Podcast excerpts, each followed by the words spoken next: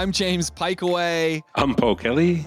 I'm Faisal. And this is the Know Your Audience Micro Mini Podcast. And in this episode, we're talking Market Research 101 because up to this point, we have had a wonderful conversation about AI, how we can get better insights on our audiences, how we can understand what's going on with our audience sentiment.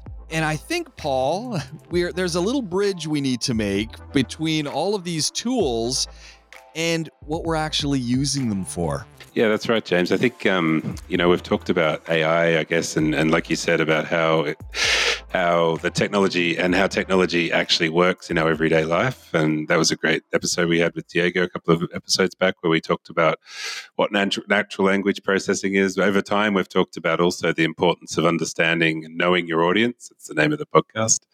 Um, but we, yeah, we, when we had a chat about this, it was we thought it was time to bring up probably something that we hadn't talked about before and exactly what is actual market research. So coming in at episode, whatever it is, 12 or 15 or 130, um, we're bringing, we're bringing in the topic about actually knowing your audience and um, who better than to bring in an expert in Faisal. Faisal, welcome to the program. It's great to have you here. And as Paul has said, we've really talked around this whole idea of market research without really elaborating on what is market research. And it it, it is quite a, a large area of conversation. And I get the sense that a lot of people use the words market and research, but maybe are not really clear what it is they're talking about. So we thought Market Research 101 Faisal is in the building. Let's ask him some questions to help enlighten us. So, Faisal, I want to kick it off with when you hear the words market and research and they're put together, what are we talking about? What is market research? Hmm. Thanks for having me over, James. Uh, market research, like you said, is a is a complex subject. It's a large subject. Uh, and it's often interchangeably used with, let's say, marketing research. So, but if you get into the technicalities, they're actually both different, and one follows the other.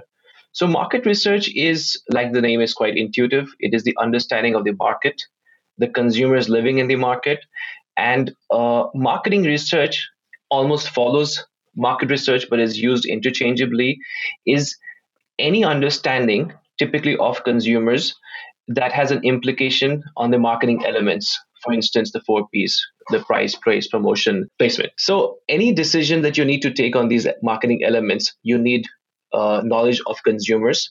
You need to see how they're responding to the market. And these decisions can be taken based on that information. So, simply put, it is the understanding of the market and consumers living in the market and how they're thinking, what they're doing, and why they're doing. So that's that's that's summarizing a complex subject. So are there any limitations to market research? Like is there anyone who wouldn't use market research? Who's who who are the users of this? Market research is relevant to any brand to any brand. However, in whichever life cycle or whichever stage of the life cycle it is in. So even if it's an introductory from a new brand that's launching, I would want to understand the market, who my target audience is, how do I, uh, what are the, uh, what works in this market. So I might be a brand that's sitting in the West, coming to the Middle East. The consumers are here different. So the strategies that are working in the West may not necessarily work here, right? Or uh, even if I'm a mature brand, uh, let's say Nikes of the world, it's actually much more difficult to to be relevant always and move ahead with time than actually an introductory brand. So a Nike years old brand constantly struggles to be relevant today, and it needs information or an understanding of consumers to be able to kind of resonate as they kind of progress or if there are business issues that need to be addressed. Uh, you would have read the news a couple of days back. Netflix has suddenly lost a lot of subscription, a lot of financial loss. Uh, they'd be very interested, for example, at this point of time, that what's going on. You know, how do I win back my uh, consumers? There's something, and and I'm guessing they just came by surprise. They're not sure what suddenly hit them, and they want to know what is really running. And the consumer's mind is not easy to understand. so, Faisal, let's let's jump on the Netflix idea for a second and and pick your brain a little bit. If we're talking market research and we're talking Netflix at this moment, what might this look like in market research terms what they might be doing in a practical sense? So, what we call this is uh, lapsing. So, uh, lapsing is basically a consumer behavior where you start seeing a decline or a loss of shares. And this could be true for any brand. And it typically happens when there's a larger societal change.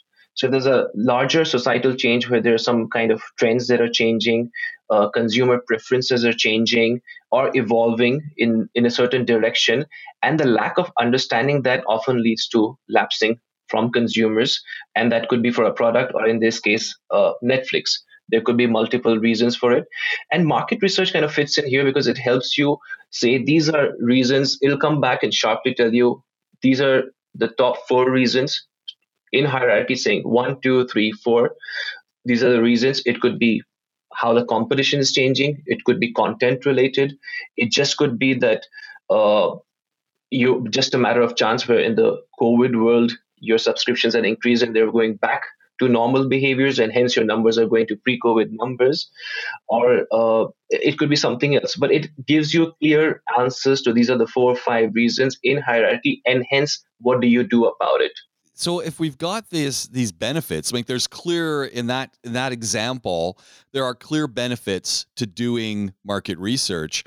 What are the challenges they face in getting the data or getting the insight to try and answer the, those questions? And I, and just on top of that before you answer that, I think it's also worth um, maybe having a look and maybe Faisal just taking us over the, the different types of market research from like the qualitative side versus the quantitative side and just what those differences are, because I think that would help answer James's question as well, if I'm not mistaken. There are two broad pillars of market research.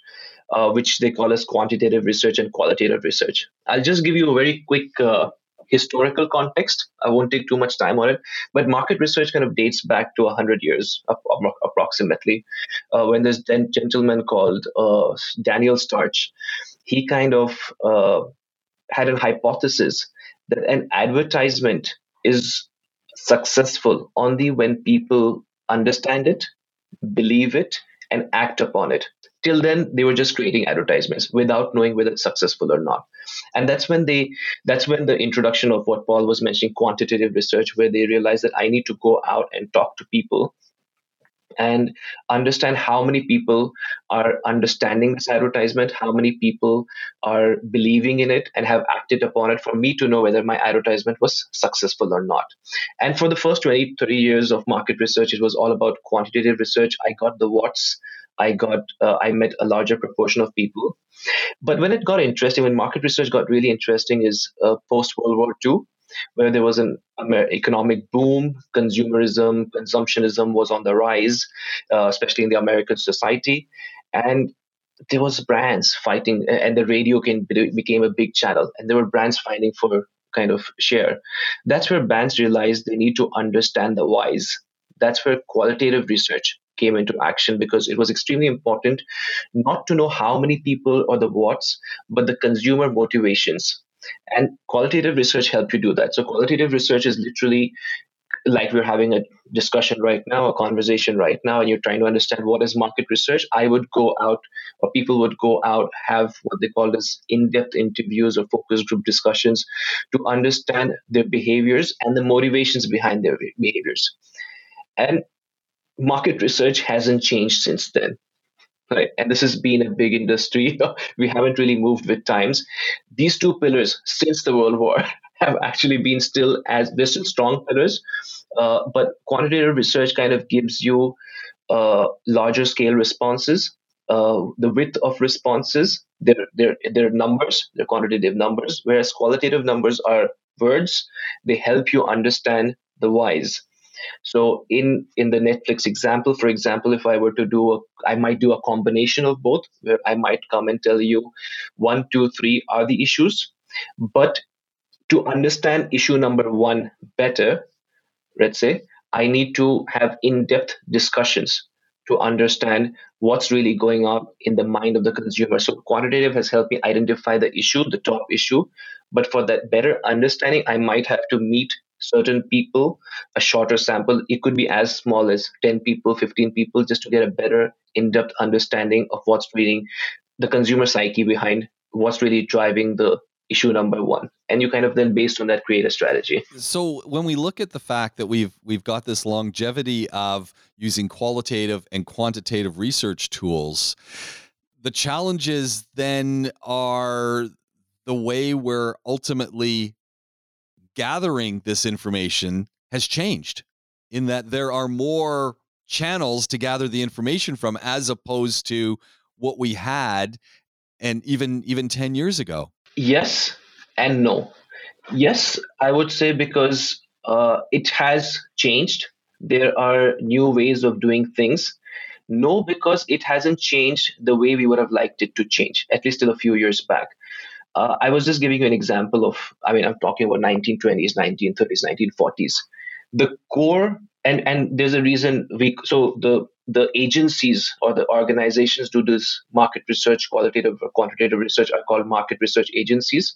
But today they're called traditional market research agencies, and not necessarily qualified with the word traditional in the in in, in a uh, in the right sense it's actually because they haven't been able to really move times. So, for example, if I give you an example of another industry, marketing, which is which kind of works in tandem with us, marketing and marketing technology or digital marketing has moved at a much faster pace. Uh, has been more relevant with the times. So today there's a clear important space that let's say digital marketing enjoys and they have moved away from let's say mass communication in many ways some organizations just do digital marketing and not mass communication so that's an industry that's really moved with times has leveraged technology. So market research like i was saying yes and no. Yes because it has started using the basics uh, at least till a few years back. So yeah you can collect data online. You can so instead of meeting people in a room of eight people uh, doing a focus group discussion you can ask them and invite them to come on a zoom. Uh, is that really technology? Uh, yes in some ways but it's it's it's just at best in my mind minor tweaks. It's only now in the last few years where they have really been able to kind of and these are the the, the so-called uh, you know uh, smaller agencies or who are really who are really taking willing to take the risk but it's just that the bigger agencies have just not been able to disconnect themselves with the traditional. This has become too big to really transform themselves and adopt technology. And I think just on that, I, and things not changing in, in some industries, I mean, marketing kind of had to change in a lot of ways because the consumer so rapidly changed that marketing's on the front end of everything, right? Like budgets. so you know, like often a CFO won't see the benefit of marketing because they'll they'll put more um, focus on uh, promotion, for example, so cutting the price or, or value adding or, or, that type of stuff. Um, so, so I think marketers probably have come at it with a much more open mind, I guess, but also.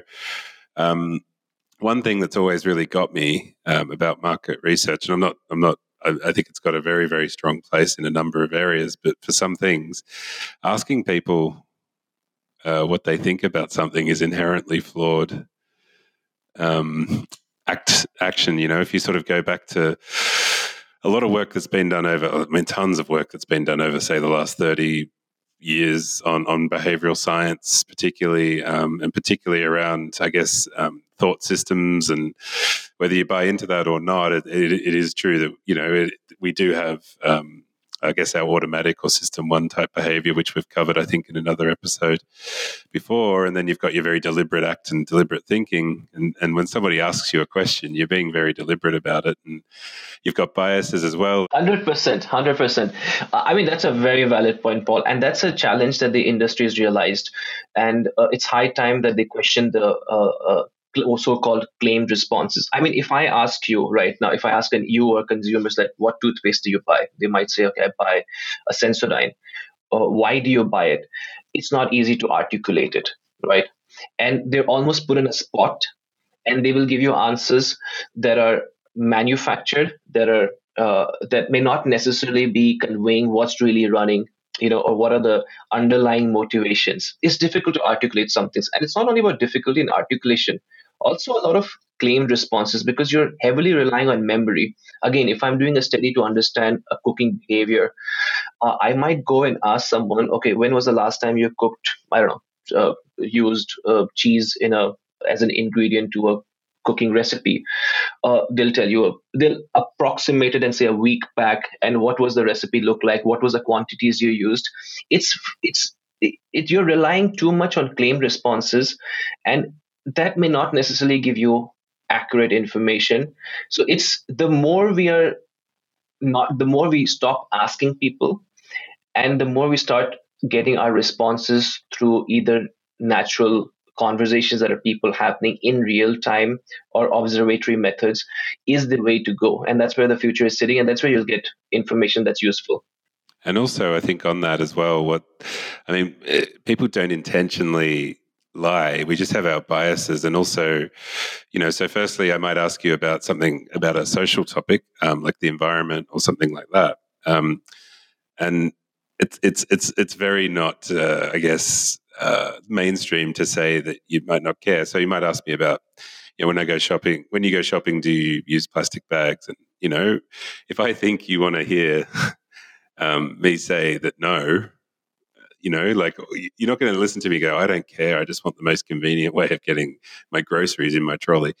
Um, I think that you might not want to hear that, right? That, and so I, I, I I changed my answer. Now that's not that's not a deliberate process. That's just a, a, what's called a social desirability bias, um, and we, we change our we change our reasonings because as humans we have to have a reason for everything, um, rather than just sort of saying the truth. we, we post rationalize our decisions, we post rationalize everything, and then that affects our memory. Um, and there's there's some great studies around about all of this, and also the way it's also can go back to, and Faisal would probably agree about the question that's asked. Um, and I know there's a really famous one that I think we've covered before, but I'll say it again anyway, which was about when Coca Cola changed their formula in the 80s. Um, do you remember that? Yeah, and so they basically came out with new Coke they asked people, "Do you like it?" They said yes. They went so based on that testing, they went to market with it, um, and then uh, it, it, it flopped. Now, when they actually went back and looked at all of this again, the question they should have asked was, "We're going to take away the Coca Cola that you have right now and replace it with this. Would you buy it?" And the answer was ninety-eight percent no.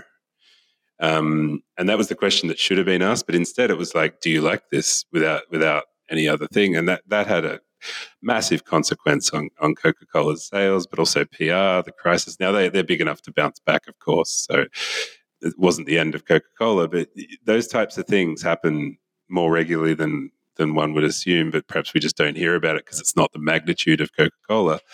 But there's a whole system there of it's not just the person you're asking, it's also the person asking the question um, is is trying to find the answer to something.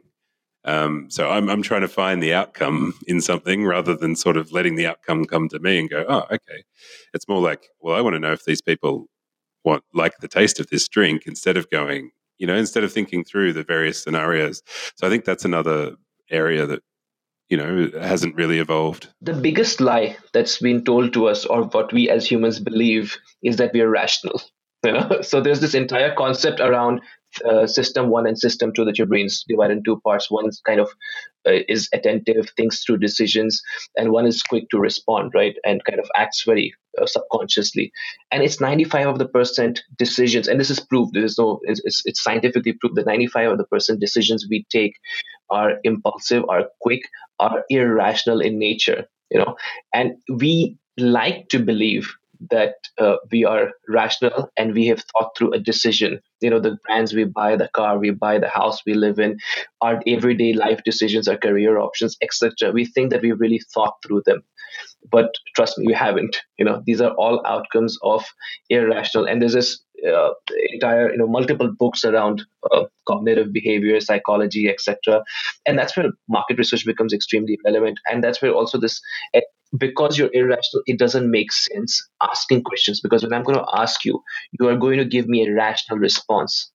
And that is, trust me, not the motivation of the decisions you've really taken. It was an irrational uh, thought process. And to uncover that thought process or to understand the irrationality behind the decisions you've taken, you uh, you have to steer away from asking people what they did and start just observing what they're doing, what they're talking about. I think a great example of that is also post rationalization. So we make a decision and then afterwards, like look at the reasons for it. And a big one is like, oh, that was a good learning or something like that. Like, no, it's, it's not. it was a you good learning experience.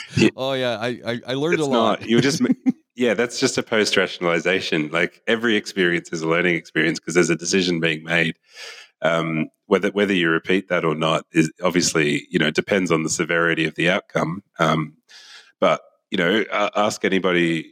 You know, it, it, I'm sure any listener to us right now would would think think of something decision they've made where they've looked back after that decision and gone, you know, that was a good learning experience, or they tried to rationalize it another way by going like, oh, I meant for that to happen, or you know, and usually that's around like things like investment decisions, like poor investment decisions, particularly, and, and things like that. We we tend to um, try and find a reason for things rather than it was just a decision that you made and decisions are irrational we're super irrational and trying to rationalize everything is just the, a folly of our our um, being as i guess as intelligent um, intelligent beings is, is, that we constantly search for answers to things where there's not necessarily an answer to the reason why you picked up the cornflakes do you know what i mean? There could have been a multitude of factors that was like i just want a box of cornflakes. There's no reason for it. Um, so yeah, let me try and bring this this this conversation together a little bit because I think it leads nicely into where we're going to go in our next podcast. And in listening to what you've been saying, Faisal, and listening to what you've added to this, Paul, when we talk about market research, we've got a, an area of study that is that has a nice long history of working in qualitative and quantitative manners and we've got this nice history that's that's really fundamentally based on this idea that we're rational thinking human beings, which we're not. And ultimately, as we leave this conversation, anyone who's listening to this is going to say we're working in a way and we're using these methodological tools that are flawed. And they're flawed, yet we keep using them, which ultimately could suggest that the insights we're gleaning from our research tools are not really giving us the insight we need to make better decisions. Uh, Paul, would you say that's that kind of pulls it together what we've talked about so far here? Yes, and I think just to add to that, we we know a lot more than we did uh, during the time of World War II, and that's largely why we've avoided world conflict since then. Um, that's that said, um, you know, some industries move move with time, some don't, and, and some some of the flaws that we know about in, within market research have luckily been addressed by technology over the last few years. And there's an enormous opportunity to understand people better. And as consumers, we should be embracing that because it means that we we get things that we actually want. Um, we're not disappointed by things. You know, how many times have you bought something and just gone, that didn't live up to the expectation that I had for that particular product or, or whatever it is. If we can better suit if we can better match products with consumers, then everybody kind of wins um, in a lot of ways, and we understand more about ourselves and everything like that. Um, so that's what's really interesting about technology, and it'd be great to to have a chat about that in the next episode. And that's exactly what we're going to do because while we've painted a picture that one could listen to and say this is bleak days, there are solutions, there are possibilities, and that's what this podcast series is all about.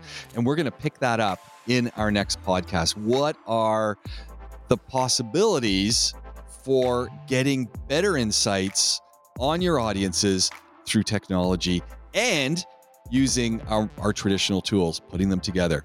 That's where we're going to go this has been a lot of fun, guys. I really enjoyed it, and I, I feel like I've I've got a whole new level of understanding of market research. I'm James Pikeway. I'm Paul Kelly. Faisal. And you've been listening to the Know Your Audience Micro Mini Podcast.